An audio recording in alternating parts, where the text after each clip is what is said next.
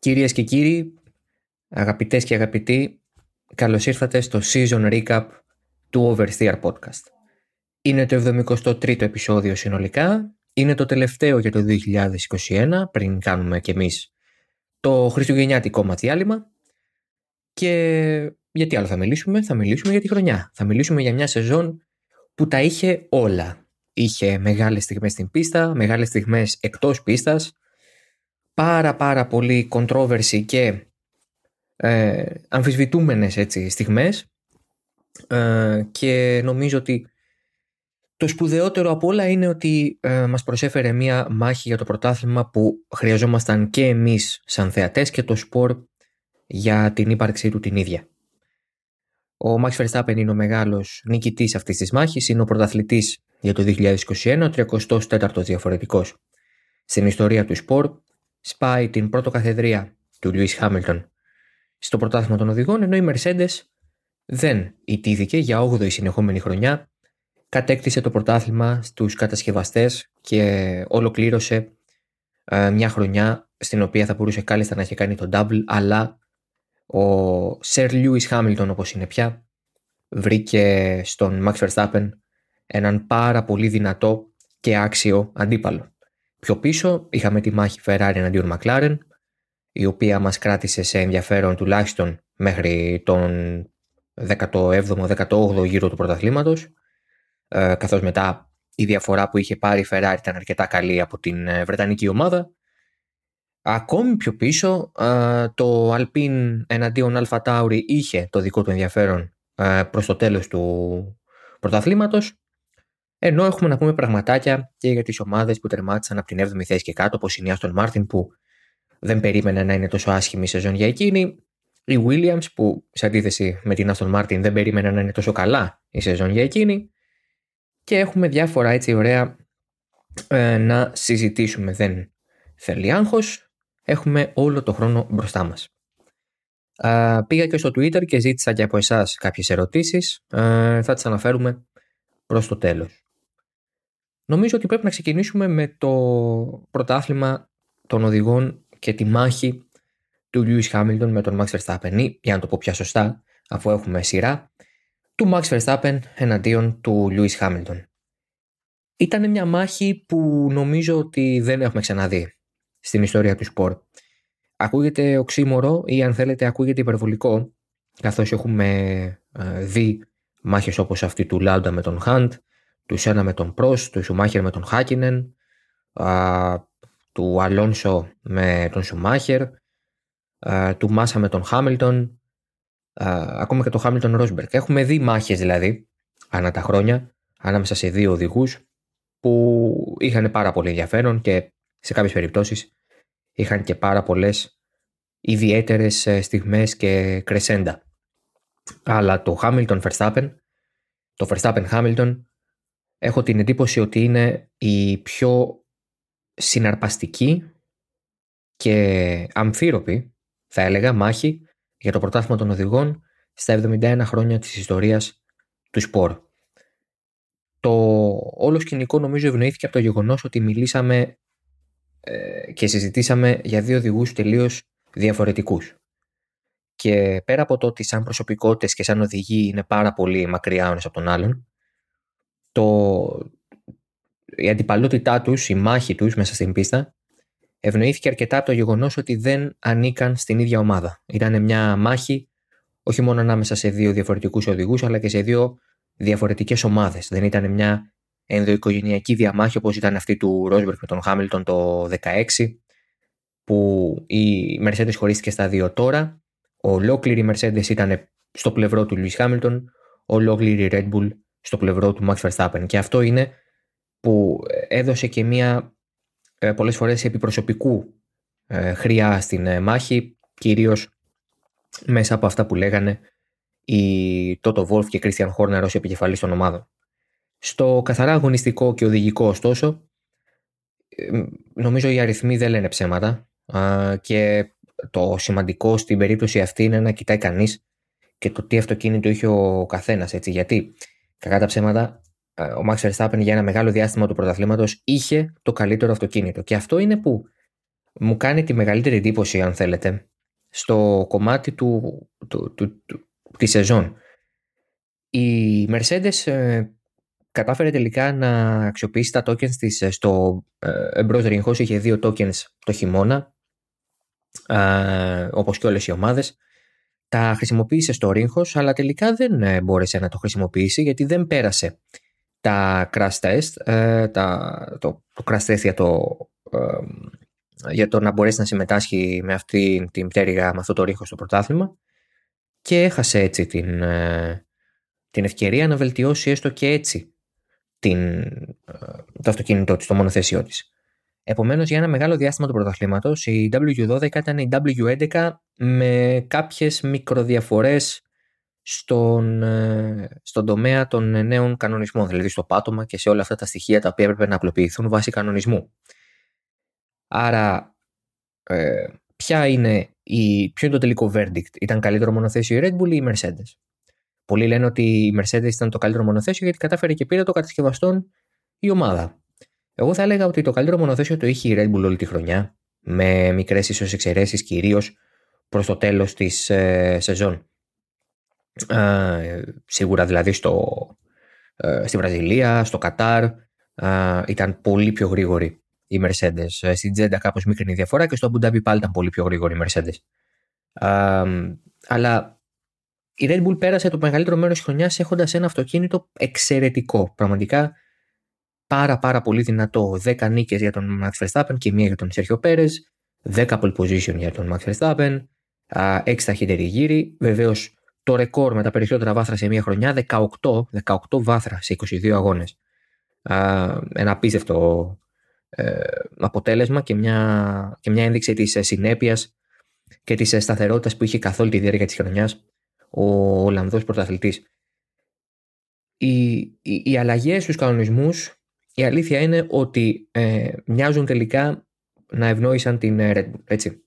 αν σκεφτεί κανείς ότι η πίσω, το πίσω μέρος της Mercedes ήταν το βασικό στοιχείο που ήταν τόσο δυνατή αυτά τα χρόνια, πολύ καλή αεροδυναμική ισορροπία σε εκείνο το κομμάτι του μονοθέσιου, αφαιρώντας την πολυπλοκότητα που είχαν τα πατώματα μέχρι το 2020, η Mercedes χρειάστηκε χρόνο να προσαρμοστεί σε αυτό. Με τις αναβαθμίσεις που έφερε στο Silverstone, φάνηκε να έχει μια πάρα πολύ καλή ανάκαμψη ε, αγωνιστικά. Α, αλλά για το Silverstone θα μιλήσουμε σε λίγο συγκεκριμένα, σαν συμβάν. Αγωνιστικά όμως η Mercedes από το Silverstone και μετά κατάφερε να μαζέψει πάλι λίγο τα πράγματα προς το μέρος της, χωρίς αυτό να σημαίνει όμως ότι η Red Bull ήταν, πώς να το πω, κάποια στιγμή τόσο πιο κακή από τη Mercedes. Η Mercedes ήταν αυτή που κυνήγησε όλη τη χρονιά. Και ήταν ο Χάμιλτον και αυτό που κυνήγησε στο μεγαλύτερο μέρος της χρονιάς. Τους περισσότερους αγώνες τους πέρασε στη δεύτερη θέση της βαθμολογίας, όχι στην πρώτη. και αυτό δεν ε, είναι τυχαίο αν σκεφτεί κανείς τι μηχάνημα, τι πακέτο είχε στα χέρια του τέλος πάντων ο Επτάκης πρωταθλητής.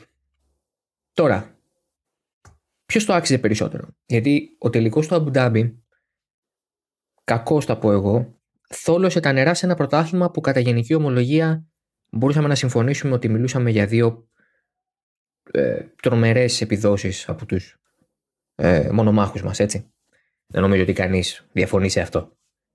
Ποιος το άξιζε λοιπόν, αν πρέπει να πούμε για έναν από τους δύο; Η προσωπική μου εκτίμηση είναι ότι έστω και για 1% ο Verstappen ήταν αυτός που άξιζε το πρωτάθλημα φέτος. Πέραν από το ότι κατάφερε στην πρώτη χρονιά με την οποία, στην οποία μάλλον είχε το αυτοκίνητο για να παλέψει το πρωτάθλημα, να πάρει όντως το πρωτάθλημα και να βρεθεί τέλος πάντων σε θέση να διεκδικήσει το πρωτάθλημα με, με τόσες αξιώσεις, είναι αυτή η συνέπεια που είχε αυτά τα 18 βάθρα. Ποτέ τρίτος ή πρώτος ή δεύτερος, όπου τερμάτισε με εξαίρεση στην Ουγγαρία. Μια απίστευτη δυναμική. Ε, και μια μενταλιτέ πρωταθλητή που ε, σπανίζει ενδεχομένως ε, σε αυτή την ηλικία. Έτσι. Λέμε πολλές φορές για τη νέα γενιά των οδηγών που έχουν μπει τα τελευταία χρόνια στο σπορ. Ανάμεσα σε αυτούς είναι και ο Verstappen, είναι ο Leclerc, ο Νόρι, ο Ράσελ, ο Σάινθ, ο Γκάσλι. Βεβαίως. Αλλά κανείς από αυτούς πριν τον Verstappen δεν βρέθηκε σε πρωταθληματικό μονοθέσιο. Ο Verstappen είναι ο πρώτος ο οποίος από αυτήν την ομάδα οδηγών, από, αυτή την, από αυτόν τον γκρουπ οδηγών, κατάφερε να έχει το αυτοκίνητο για να κάνει πραγματικότητα την, ε, την προφητεία, να το πω έτσι πολύ ε, ποιητικά. Το, το ευτύχημα για όλους εμάς είναι ότι ε, μπόρεσε με την πρώτη ευκαιρία που είχε να μας προσφέρει μια εξαιρετική χρονιά και ένα τρομερό πρωτάθλημα μαζί με τον Λιούις Χάμιλτον. Γιατί από τον Χάμιλτον περιμένεις μετά από 7 πρωταθλήματα και άλλες τόσες χρονιές να μπορέσει να είναι σε αυτό το επίπεδο, να είναι έτοιμος να βρεθεί σε αυτό το επίπεδο. Τα χρόνια στα οποία δεν είχε αντιπαλότητα, ενδεχομένως κάπως να, τον ε, να τον σκούριασαν σε ορισμένα πράγματα. Και να έπρεπε να, να πολεμήσει περισσότερο, να παλέψει περισσότερο για να πάρει το αποτέλεσμα που ήθελε. Αλλά φάνηκε ότι και αυτός, παρά το γεγονός ότι πέρασε σεζόν τις οποίες δεν είχε πραγματικό αντίπαλο στην πίστα για το πρωτάθλημα, να, να, να μην αφήσει τον εαυτό του να, να γίνει σαν λιμνάζο νερό, έτσι, σαν ε, λίμνη βρώμικη, αλλά να κρατηθεί μαχόμενο ποτάμι που ρέει δυνατά και σκίζει τα βουνά και τις παιδιάδες. Ε, αυτό, κατά την άποψή μου, είναι σπουδαίο για, για έναν οδηγό που είναι αυτή τη στιγμή 37 ετών. Αλλά από την άλλη, χειροκροτώ και επικροτώ τον 24χρονο Max Verstappen που στην πρώτη του δυνατή ευκαιρία την εκμεταλλεύτηκε με τα δύο χέρια και τελικά πήρε και το πρωτάθλημα. Αν ο Λιούις Χάμιλτον κέρδιζε στο Αμπουντάμπι όπως ήταν τα πράγματα να γίνουν πριν το safety car ε, στο τέλος, θα έλεγα ότι ο Λιούις Χάμιλτον πήρε ένα πρωτάθλημα που άξιζε 100% ακριβώς γιατί κατάφερε στην ηλικία που είναι και μετά από αρκετές χρονιές οι οποίες δεν είχε τέτοια μάχη να ανταποκριθεί στις δυσκολίες και τα ε, προβλήματα που του έβαλε ο, ε, ο Max Verstappen. Έτσι, κανείς δεν το αρνείται αυτό. Αλλά από την άλλη, τώρα ο Verstappen λόγω του νεαρού της ηλικίας του, λόγω της δυναμικής του, λόγω του ότι κατάφερε να είναι εκεί που έπρεπε να είναι στις περισσότερες αν όχι σε όλες τις περιπτώσεις, για μένα άξιζε στο και λίγο παραπάνω το πρωτάθλημα. Λίγο. 1%. Πώς να το. Ε, δεν ξέρω αν μπορείς να ποσοτικοποιήσεις κάτι τέτοιο, αλλά εγώ θα το βάλω έτσι. 1%. Είχαμε τις αμφιλεγόμενες στιγμές. Έτσι. Δεν είχαμε μόνο τις σπουδαίες εμφανίσεις είτε από τον ένα είτε από τον άλλον οδηγό. Είχαμε τις αμφιλεγόμενες στιγμές. Επαφές, τα ατυχήματα, όλα αυτά τα οποία κάνανε τη σεζόν ακόμη λίγο πιο. Ε, πώς θα το πω, πικάντικη. Νομίζω το μεγάλο turning point στη χρονιά, αυτό το σημείο καμπής, είναι το Silverstone. Για το Silverstone η κουβέντα θα, θα γίνεται για χρόνια. Νομίζω ότι είναι από αυτούς τους αγώνες που θα συζητάμε για πολύ πολύ καιρό ακόμη. Και ο καθένας θα παίρνει λίγο διαφορετική στάση απέναντί του. Κάθε φορά δηλαδή θα ακούγονται πολλές διαφορετικές απόψεις. Υπάρχει άποψη που λέει ότι ήταν ε, ζήτημα χρόνου να γίνει όλο αυτό. Έτσι, βεβαίως. Και ήταν ζήτημα χρόνου να γίνει όλο αυτό, άμα σκεφτεί κανείς ότι ο ε, Max Verstappen με τον Lewis Hamilton βρέθηκαν πλάι-πλάι τουλάχιστον τρεις φορές πριν συμβεί αυτό το ατύχημα. Ε, άλλοι θα πούν ότι ο Verstappen έπρεπε να το περιμένει ότι ο Hamilton κάποια στιγμή δεν θα κάνει στην άκρη, δεν θα αφήσει τον γκάζι και ότι το ατύχημα αυτό έγινε για να ειδοποιηθεί και ο Verstappen ότι ο Χάμιλτον δεν χαμπαριάζει, να το πω έτσι. Ε, υπάρχει άποψη ότι ο Χάμιλτον υπερέβαλε. Υπάρχει άποψη ότι ο Verstappen υπερέβαλε. Η δική μου εκτίμηση είναι ότι ε, καταρχάς συμφωνώ με την πρώτη οπτική ότι το ατύχημα ανάμεσά τους κάποια στιγμή θα γινόταν. Μέχρι να φτάσουμε στο Silverstone υπήρξαν στιγμές που δώσανε μάχη και λίγο έλειψε να έχουν σοβαρή επαφή. Το πιο χαρακτηριστικό παράδειγμα νομίζω είναι η Ήμολα. Έτσι, η κίνηση στην Ήμολα. αυτό δεν σημαίνει ότι δεν φταίει ο Χάμιλτον για αυτό που συνέβη στο Σίλβερστον. Και θεωρώ ότι τα 10 δευτερόλεπτα ποινής, αν σκεφτεί κανείς το τελικό αποτέλεσμα, ήταν μικρή ποινή, αλλά νομίζω ήταν η προβλεπόμενη. Νομίζω ήταν αυτό που έπρεπε να δοθεί εκείνη τη στιγμή και τη σφοδρότητα του ατυχήματος την έκανε το σημείο της πίστας. Δηλαδή, μια τέτοια επαφή σε ένα οποιοδήποτε άλλο κομμάτι του Silverstone μπορεί να μην, να μην συντελούσε σε ένα τόσο πολύ δυνατό, σφοδρό χτύπημα που έστειλε τον Verstappen και για κάποιες ώρες στο νοσοκομείο. Αλλά τον έστειλε και ήταν δυνατό. Νομίζω ότι εκεί ο Χάμιλτον θέλησε να δείξει όντως ότι εμένα δεν με, δεν με νοιάζει. Αν θες να παίξουμε έτσι, παίζουμε έτσι. Και δεν ήθελε να κάνει στην άκρη. Δεν ήθελε να αφήσει μάλλον τον γκάζι σε εκείνη την περίπτωση, έτσι.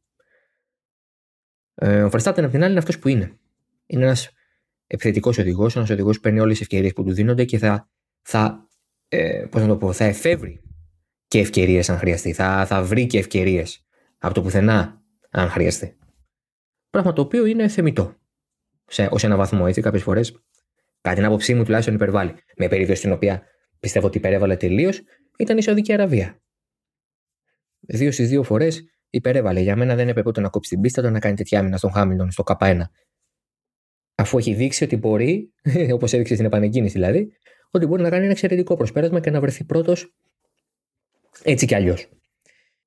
Άρα λοιπόν τώρα τι συμβαίνει; Ε, είναι το Silverstone το σημείο στο οποίο αυτοί οι δύο καταλαβαίνουν ότι το πράγμα έχει φύγει τελείως εκτός ορίων; Ναι. Ποιος φταίει, για μένα ο Χάμιλτον 100%. Και δεν μπορώ να πιστέψω ότι θεωρούμε ότι ο Χάμιλτον θα έπρεπε να διδάξει κάποιο μάθημα στον Max Verstappen στέλνοντάς τον στο νοσοκομείο. Έτσι, δεν. Και δεν νομίζω ότι ο ίδιος ο Χάμιλτον νιώθει έτσι για αυτό το ατύχημα.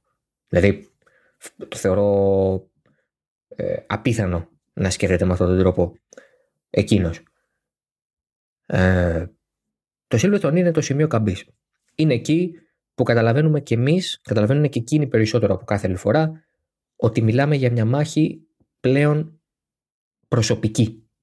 Υπάρχει μια διαφορά στη λογική, στη συμπεριφορά, στην οδηγική ε, νοοτροπία. Έχουμε, μια, έχουμε ένα δίπολο πιο ξεκάθαρο από ποτέ. Και, και σε εκείνη τη φάση συμπίπτει, εκείνη η φάση μάλλον συμπίπτει με την μεγάλη αναβάθμιση που φέρνει η Mercedes για την W12 που την κάνει επί της ουσίας ένα πολύ πιο βελτιωμένο, πολύ πιο ε, φιλικό στη συμπεριφορά μονοθέσιο. Γιατί μέχρι να φτάσουμε στο Silverstone, ο Max Verstappen έχει κάνει ένα τρομερό σερινικών. Τρομερός σερινικών. και έχει ξεφύγει πολύ βαθμολογικά. Με το ατύχημα στο Silverstone, τα πράγματα ξαναέρχονται σε ένα φοβερό equilibrium.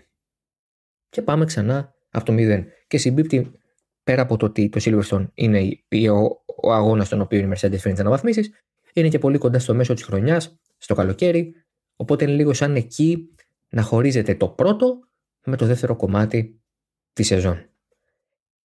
Ναι, είχαμε επαφή ε, και έξοδο και ατύχημα για τον ε, Verstappen στην Ουγγαρία. Ναι, ε, είχαμε την Τζέντα. Ναι, πιο πριν είχαμε τη Βραζιλία. Βεβαίως. Αλλά το Silverstone είναι που κάνει τα πράγματα τόσο οριακά όσο χρειάζεται για να έχουμε μια σεζόν Μέχρι να φτάσουμε στο Αμπουντάμπι, η διαφορά αυτών των δύο στη βαθμολογία ήταν ζερό. Θεωρώ ότι αν το Silverstone πήγαινε αλλιώς, ο Verstappen κέρδιζε, ο Χαμίλτον ερχόταν δεύτερος. Εικάζω, εικάζω ότι το, το πράγμα θα έχει ξεφύγει πάρα πολύ πια για τον ίδιο και τη Mercedes να κυνηγήσουν το πρωτάθλημα απέναντι στον Verstappen και τη Red Bull. Με αυτό το ατύχημα, αυτή την έξοδο, αυτή την εγκατάλειψη, την νίκη του Χάμιλτον, τα πράγματα γίνονται πολύ πιο αμφίροπα από όσο θα ήταν στο εναλλακτικό σενάριο που δεν υπήρχε όλο αυτό στη μέση. Έρχεται και η Ουγγαρία βεβαίως μετά με το ατύχημα κτλ. Βεβαίως. Αλλά σκεφτείτε, νίκη στην Ήμολα για τον Χάμιλ, για τον Verstappen, στο Μονακό, στη Γαλλία, στη Στηρία, στην Αυστρία. Είναι πολλές οι συνθήκες στις οποίες ο Verstappen έχει το πάνω χέρι. Του έχει πάρει κάποια χτυπήματα Πορτογαλία, Ισπανία, ο Χάμιλτον, στο Αζερβαϊτζάν εγκαταλείπουν και οι δύο, ή τέλος πάντων ε, ο Χάμιλτον δεν εγκατέλειψε, αλλά δεν βρέθηκε καν στη δεκάδα.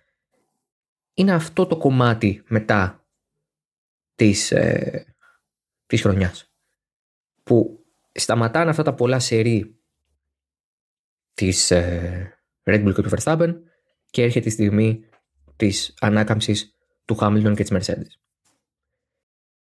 Τώρα το άλλο ερώτημα που θέλω να θέσω είναι γιατί πήρε η Mercedes το πρωτάθλημα των κατασκευαστών αν ή θεωρώ εγώ ή βλέπω ή εκτιμώ ότι η Red Bull είχε το καλύτερο μονοθέσιο.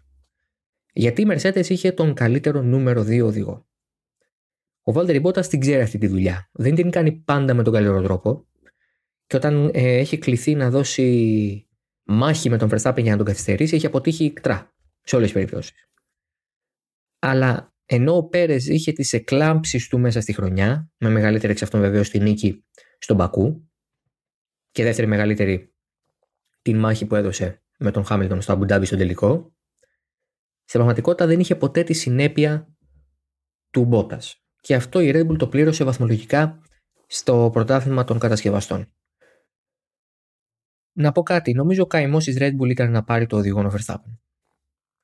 Ναι, βεβαίως η ομάδα θα ήθελε πάρα πολύ να έχει το double. Ναι, φυσικά δεν νομίζω ότι θα λέγει όχι. Αλλά αν έπρεπε να διαλέξει ένα από τα δύο πρωταθλήματα, θα τα βάζε όλα στο, στο πρωτάθλημα των οδηγών. Θα πόνταρε 100% στο να πάρει το πρωτάθλημα Max Verstappen φέτος. Ήταν ο μεγάλος στόχος, ήταν αυτό που βλέπω να τον μπορούσαν να κάνουν από τις δοκιμές και νομίζω ότι έχοντας και τον Σέχιο Πέρες για στην πρώτη χρονιά του στην ομάδα η κατάσταση ήταν λίγο πιο ε, θολή στο κατασκευαστόν. Χωρίς αυτό να σημαίνει πάντως ότι ο Πέρες δεν έκανε καλά τη δουλειά του φέτος. Ε, νομίζω ότι αδίκως έχει χαρακτηριστεί κακός οδηγός ο Πέρες ή μέτριος. Ε, είναι ένας φύση επιθετικός οδηγός το στυλ του δεν ταιριάζει ιδιαίτερα με τον Verstappen. Νομίζω κανενός οδηγού δεν ταιριάζει στο στυλ με τον Verstappen, οπότε είναι λίγο άδικο να του συγκρίνουμε.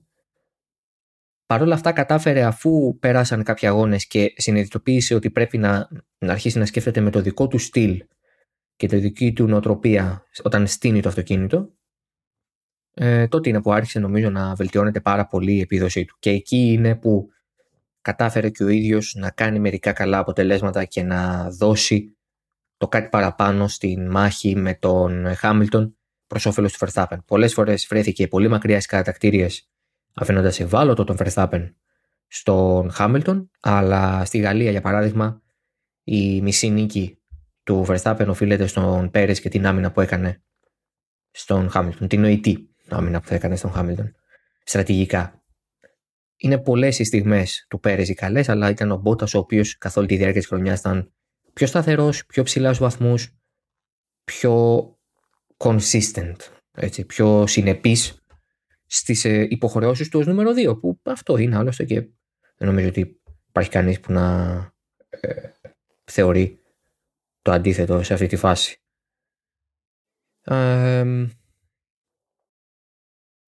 Τώρα,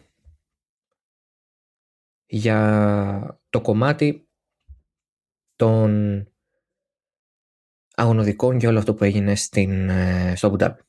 Έτσι. Νομίζω ότι δεν. Ε, πώς να το πω. Δεν είναι κάτι που θα ξεχαστεί εύκολα. Και δεν είναι κάτι που πρέπει να ξεχαστεί εύκολα. Ο νέος πρόεδρος της FIA, ο Μοχάμετ ε, Μπενσουλαγέμ, έχει πει ήδη στις πρώτες του δηλώσεις από, από αυτό το πόστο ότι ο στόχος του είναι να γίνει το σπορ πολύ πιο διαφανές. Έτσι. Να ο κόσμος να ξέρει τι συμβαίνει, να είναι πολύ πιο εύκολο για όλους να ακολουθήσουν τα πράγματα του μηχανοκίνητου, όχι μόνο στη Φορμουλένα, γενικά. Πέρα από το ότι έχει υποσχεθεί να γίνουν όλα πιο φτηνά, να γίνουν όλα πιο accessible και όλα αυτά τέλος πάντων που είναι άλλο θέμα για άλλο podcast.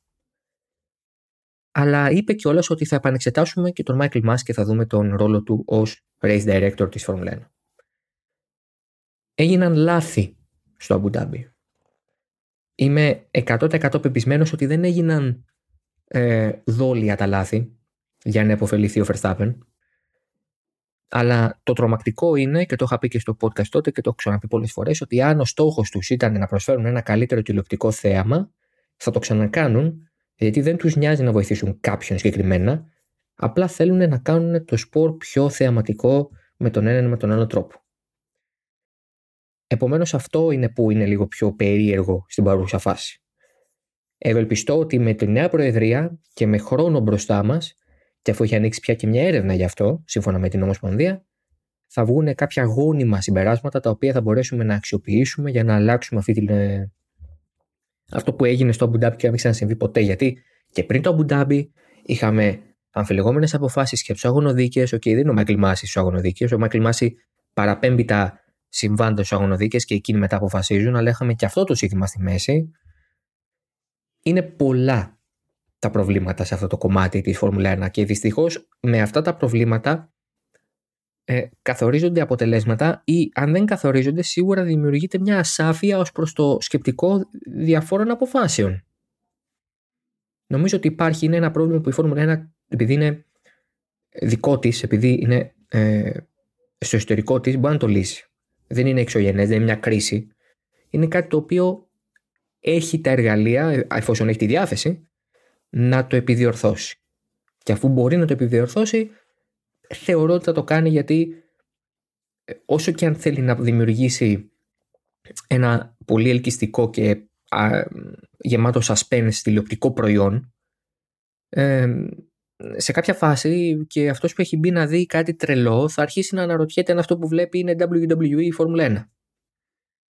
Και νομίζω ότι θα το, θα το καταλάβει αυτό το σπορ πολύ καλά και ο Στέφανο Ντομινικάλη προσωπικά και όλοι οι άνθρωποι στην Ομοσπονδία ότι πρέπει να κρατηθούν κάποια πράγματα στο ακέραιο πέραν του επικοινωνιακού και του κομματιού της προβολής και του engagement με το κοινό.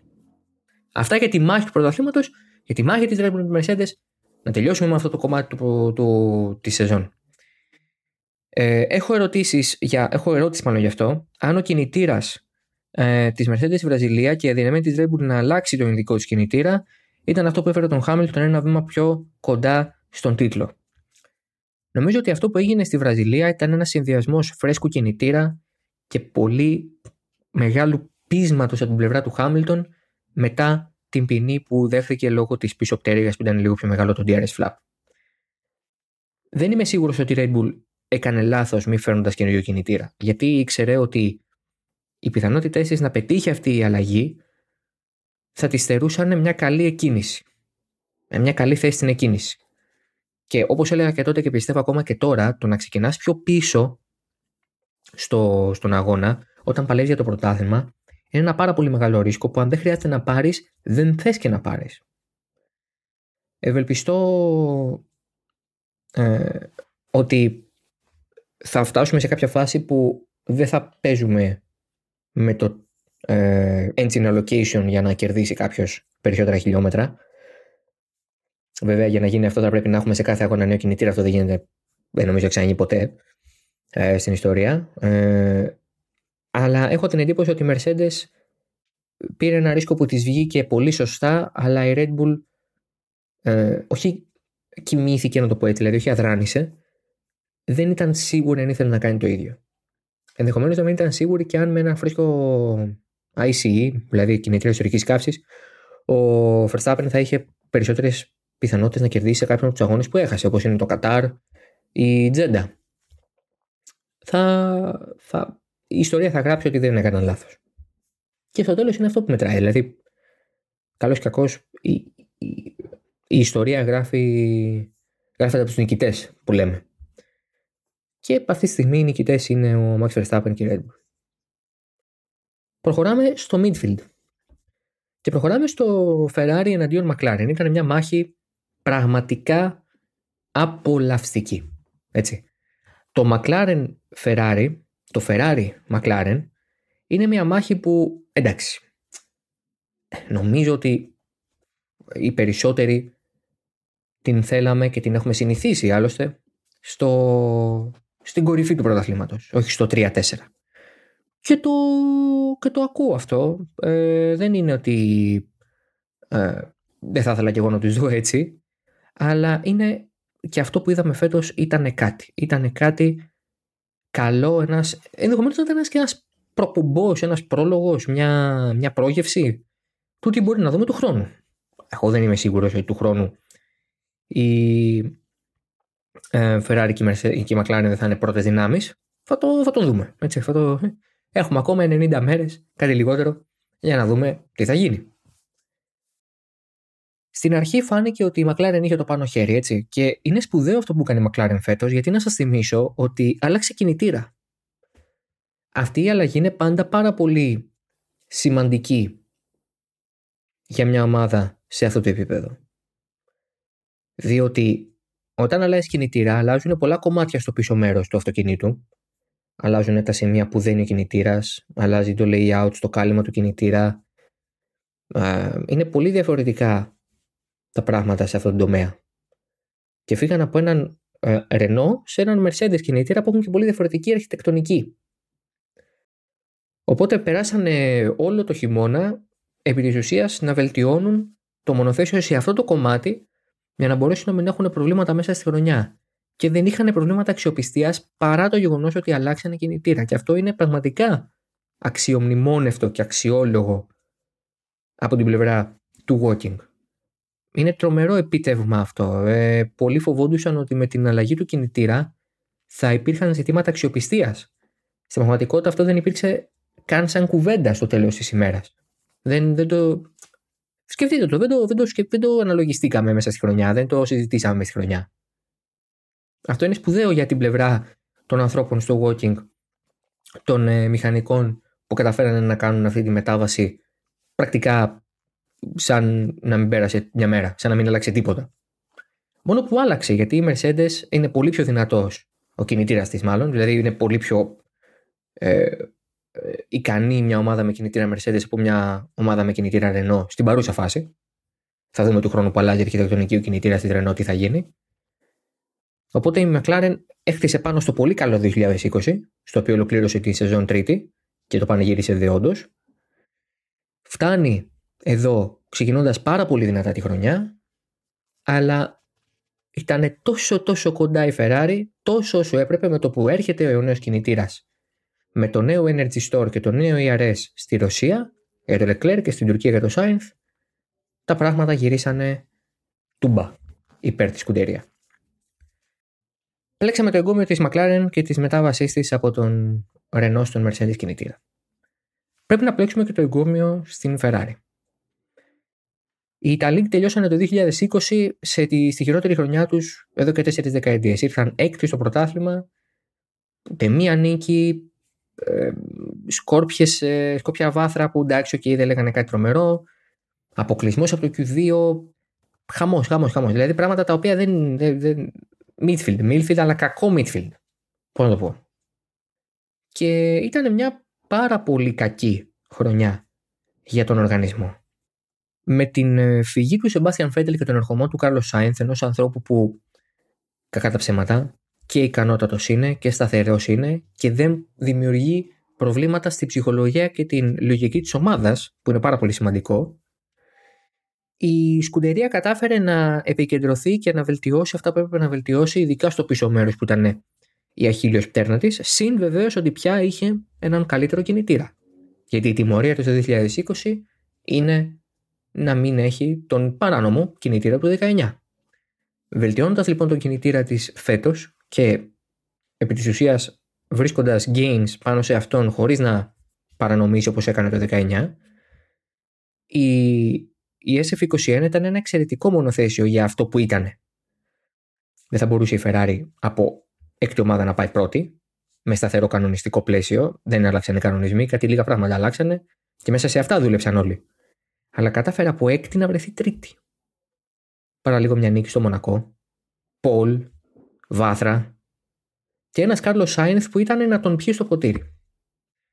Στο τέλος της σεζόν, ο Κάρλος Σάινθ κατάφερε να πάρει καλύτερο αποτέλεσμα από τον Λεκλέρ στον αγώνα 8 φορές. Από τους 22 αγώνες, έτσι. 8 φορές. Αλλά τερμάτισε πάνω από αυτόν. Τερμάτισε πέμπτος στην βαθμολογία. Testament που λένε και οι Άγγλοι. Απόδειξη του πόσο καλός είναι ο Καρλο Σάινθ και πόσο υποτιμημένος είναι για αυτό που κάνει ο Καρλο Σάινθ. Απέναντι στο Σάρλ Λεκλέρ, έναν οδηγό που είναι το μέλλον της Ferrari, το παρόν της Ferrari, η ελπίδα της, το παιδί της, ο άνθρωπος που βγήκε από το, τη δικιά της Ακαδημία με, με τρομερή επιρροή, με, με ένα συμβόλαιο ε, σε με, μεγάλης διαρκείας και παχυλό στι αμοιβές του. Ο Κάρλος Σάινθ, ένας άνθρωπος που υπέγραψε ένα συν ένα, αλλά φαίνεται ότι θα ανανεωθεί τουλάχιστον μέχρι το 2024 και αυτός, πολύ σύντομα. Καταφέρει και κέρδισε τον ε, Μονεγάσκο. Αυτό είναι καλό για φέτος αλλά θα πρέπει να το δούμε για του χρόνου. Γιατί η Ferrari, αν επιβεβαιωθούν αυτά που γνωρίζουμε προς ώρας και η Ferrari είναι πραγματικά τόσο καλύτερη και είναι για πρωτάθλημα, Θα πρέπει να δούμε αν αυτοί οι δύο θα μπορέσουν να συνεπάρξουν με τον ίδιο τρόπο που συνύπαρξαν, συνυπήρξαν μάλλον φέτος. Γιατί φέτος δεν παλέψαν για την νίκη. Πάρα από μια φορά στο Μονακό ο Λεκλέρ. Ε, το κοινό καλό προσπαθούσαν να επιτύχουν. Υπάρχει μια ερώτηση εδώ που λέει αν υπάρχει περίπτωση να αντιστραφούν οι ρόλοι στη Ferrari να συνεχίσει καλές εμφανίσεις στο Σάινθ. Η αλήθεια είναι ότι φέτος η Ferrari δεν έδειξε να κάνει το νούμερο 1, νούμερο 2 στην τακτική της, ενδεχομένως γιατί κατάλαβε ότι αυτό δεν θα τη βοηθούσε σε καμία περίπτωση στο να α, ανέβει ε, σε αγωνιστικό έτσι, επίπεδο. Αλλά του χρόνου πιστεύω ότι θα πρέπει να αποφασίσει. Νιώθω ότι πολύ δύσκολα θα αποφασίσει να μην προωθήσει τον Λεκλέρ, να μην έχει φύση και θέση νούμερο ένα τον Σερ Λεκλέρ. Θα, θα, είμαι, θα, θα εκπλαγώ πάρα πολύ. Ό,τι εμφάνιση και να κάνει ο Καρλό Σάινθ. Νιώθω ότι η Ferrari θα προσπαθεί να βάζει μπροστά τον Σερ Λεκλέρ. Γιατί αυτή είναι η λογική της. Και η Ferrari διαλέγει τους πρωταθλητές της. Σας θυμίζω το 99 η Ferrari δεν ήθελε με τίποτα τον Eddie Irvine πρωταθλητή. Με τίποτα. Να πρώτο πρωτάθλημα μετά από 21 χρόνια να το πάρει ο Eddie Irvine. Όχι ο Γιώργο που έχουμε επενδύσει, εξοδέψει, κάνει για, για χάρη του. Η Ferrari του διαλέγει τους πρωταθλητές της όταν μπορεί να τους διαλέξει, έτσι, όχι όταν είναι τρίτη, τέταρτη δύναμη, όταν είναι πρώτη, όταν είναι ομάδα για πρωταθλητισμό. Νομίζω τον πρωταθλητή της τον έχει διαλέξει. Το είπε και ο Μπινότο σε κάποιες δηλώσεις του ε, προσφάτως, ότι ο Σάρλ Κλέρ θα είναι ο επόμενος πρωταθλητής Ferrari. Δεν υπάρχει ερώτημα γι' αυτό. Από την άλλη, στη McLaren, οδηγικά, νομίζω ότι ο Ρικιάρντο θα πρέπει να είναι πολύ χαρούμενος που κατάφερε να πάρει την νίκη στη Μόντζα και ήταν το χρήσιμο στο χάπι. Ήταν μια πολύ κακή χρονιά για τον Αυστραλό. Ο Νόρις μπήκε με όλη την εμπειρία που είχε από το μονοθέσιο και την ομάδα και το εκμεταλλεύτηκε στο έπακρο. Ενώ από την άλλη πλευρά ο Ρικιάρντο ήταν ένας ε, οδηγός που ε, βασίστηκε πάρα πολύ στο οδηγικό του ταλέντο για να προσαρμοστεί, αλλά δυσκολεύτηκε πάρα πολύ να το κάνει αυτό γιατί το μονοθέσιο της McLaren δεν ένιωσε σε καμία περίπτωση με οτιδήποτε άλλο έχει οδηγήσει στην καριέρα του. Προσπάθησε να εφαρμόσει τις ίδιες αρχές και τακτικές με τα χρόνια του στη Red Bull και τη Renault και δεν βγήκαν. Δεν μπόρεσε να το κάνει. δούλεψε πάρα πολύ με, με έναν ε, αθλητικό ψυχολόγο, ε, με γιατρούς, με, το ψάξε πάρα πολύ, το είπε και ο ίδιος ότι ε, έκανε μια πολύ μεγάλη αυτοκριτική για να μπορέσει να δει τι πήγαινε στραβά η νίκη στη Μόντζα ήρθε να του ξεκαθαρίσει στο μυαλό του ότι το έχει μέσα του, απλά πρέπει να βρει πώς θα δουλέψει με το μονοθέσιο. Θαρώ ότι έχοντας περάσει έναν χρόνο στην ομάδα και όντας ενεργό μέλος της και ενεργός στην ε, εξέλιξη του επόμενου μονοθέσιου το 2022 θα είναι πολύ πιο δυνατός από αυτό που είδαμε κατά το 2021. Αυτό λέει η λογική και αυτό λέει και το ταλέντο του γιατί ο Ντένιλ Ρικιάρντο είναι ένας πάρα πολύ καναντούχος οδηγός. Είναι ένας πάρα πολύ πρικισμένος οδηγός. Τα χρόνια περνούν για αυτόν και η αλήθεια είναι ότι πρέπει να αντιδράσει σύντομα στις, ε, ε, στην ηλικία του και στο γεγονός ότι δεν έχει πια την πολυτέλεια να περιμένει τόσο πολύ όσο περίμενε τις προηγούμενες χρονιές αλλά είναι σε μια ομάδα που φαίνεται ότι έχει σταθερή πορεία προς τα πάνω με έναν teammate που τα πάνε καλά και φαίνεται ότι υπάρχει αυτή η συνεργασία και με ένα αφεντικό που ξέρει ακριβώς τι θέλει και τι κάνει, τον Ανδρέας Σάιντλ και βεβαίως έναν ιδιοκτήτη, ο Ζακ Μπράουν, που είναι τόσο όσο στην παρεμβατικότητά του και στο πώς αντιδρά. Πάντως είναι δεδομένο ότι του χρόνου αυτές οι δύο ομάδες θα είναι πολύ σημαντικό να τις προσέξουμε και να τις να τους δώσουμε το, αυτό που χρειάζεται στην προσοχή για να, για να καταλάβουμε τι θα πετύχουν από εδώ και πέρα και τι έχουν ακόμα να δείξουν στη χρονιά. Τώρα, για το Αλπίν εναντίον Αλφατάουρη, θα πως ε, η Αλπίν πρέπει να θεωρεί τον εαυτό της πολύ τυχερή που πήρε την νίκη ο Κόμι στην Ουγγαρία. Ήταν μια μεγαλειώδης στιγμή για την ομάδα έσπασε επιτέλους το ρόδι μετά από τα 5 χρόνια, 6 χρόνια που βρίσκεται εδώ ως εργοστάσιο όταν ξαναγύρισε το 2015. Το έκανε και μεγάλο οδηγό ακόμα καλύτερα για το image της. αλλά νομίζω ότι για την Αλπίν το μεγάλο κέρδος φέτος ήταν ότι είχε έναν Φερνάντο Αλόνσο που δέχτηκε έναν ρόλο που δεν έχει ξανακάνει ποτέ, ποτέ στην καριέρα του. Να είναι υπομονετικός και να βοηθάει τον teammate του. Είναι πράγματα τα οποία για τον Φερνάντο Αλόνσο και την καριέρα του όλα αυτά τα χρόνια ήταν άγνωστες λέξεις. Κακά τα ψέματα. Μην είμαστε τώρα. Ε, μην κρυβόμαστε πίσω από το δάχτυλό μας, έτσι. Ο Φερνάντο Αλόνσο κατάφερε και αυτό το πιστώνεται και ο ίδιος αλλά και η ομάδα που τον έπεισε να παίξει τον ε, ρόλο του ανθρώπου που είναι εδώ για να προσαρμοστεί στα δεδομένα, να πάρει το μέγιστο από ένα πολύ κακό στην πραγματικότητα αυτοκίνητο, ένα πολυκαιρισμένο μονοθέσιο από το 2019 επί της ουσίας και να βοηθήσει τον Εστεμπάνο Κον να ανεβάσει το επίπεδό του, να, να βρει περισσότερο potential μέσα από τον ίδιο τον εαυτό. Και τα κατάφερε. Αν του χρόνου η Alpine είναι μια ομάδα για νίκες και πρωταθλήματα, δεν ξέρω, θα το δούμε. Ε, νομίζω ότι θα ξαναστρίψει η βίδα στον Αλόνσο και το λαμπάκι θα στροφάρει αλλιώς. Θα στροφάρει πολύ διαφορετικά και θα του βγει η επιθετικότητα και το, ο δυναμισμός που τον χαρακτηρίζει και νομίζω ακόμα τον χαρακτηρίζει αλλά τον χαρακτηρίζει ακόμη περισσότερο τα προηγούμενα χρόνια της καριέρας του. Για την Αλφα Τάουρη από την άλλη ε, ο Πιέρ Γκασλή ήταν ο βασικός μοχλός πίεσης προς την Αλπίν και στο Μίτσβιλ γενικά ήταν ένας εξαιρετικός Πιέρ Γκασλή φέτος καθ' όλη τη διάρκεια της σεζόν και αυτό ε, είναι μεγάλο κέρδος για τη Φόρμουλα 1 και μεγάλο κέρδος και για τη Red Bull το ότι δεν κάηκε τελικά ο Πιέρ Γκασλή, ότι δεν ε, καταστράφηκε η καριέρα του μετά το πολύ κακό 2019 που πέρασε με το πρώτο κομμάτι του, τη σεζόν που το πέρασε στην Red Bull. Ε, αλλά και ο Τσουνόντα όταν κατάφερε να ξεκλειδώσει αυτό που έπρεπε να ξεκλειδώσει η ομάδα από εκείνον μπόρεσε να, να πάρει φοβερά αποτελέσματα. Ειδικά προς το τέλος της χρονιάς. Ο Τσινόντα είναι μια ιδιαίτερη περίπτωση οδηγού. Είναι πολύ μικρός, είναι πολύ νέος, είναι Ιάπωνας, έχει άλλη κουλτούρα, άλλες, ε, ε, άλλη λογική και άλλο τρόπο σκέψης απέναντι στο motorsport.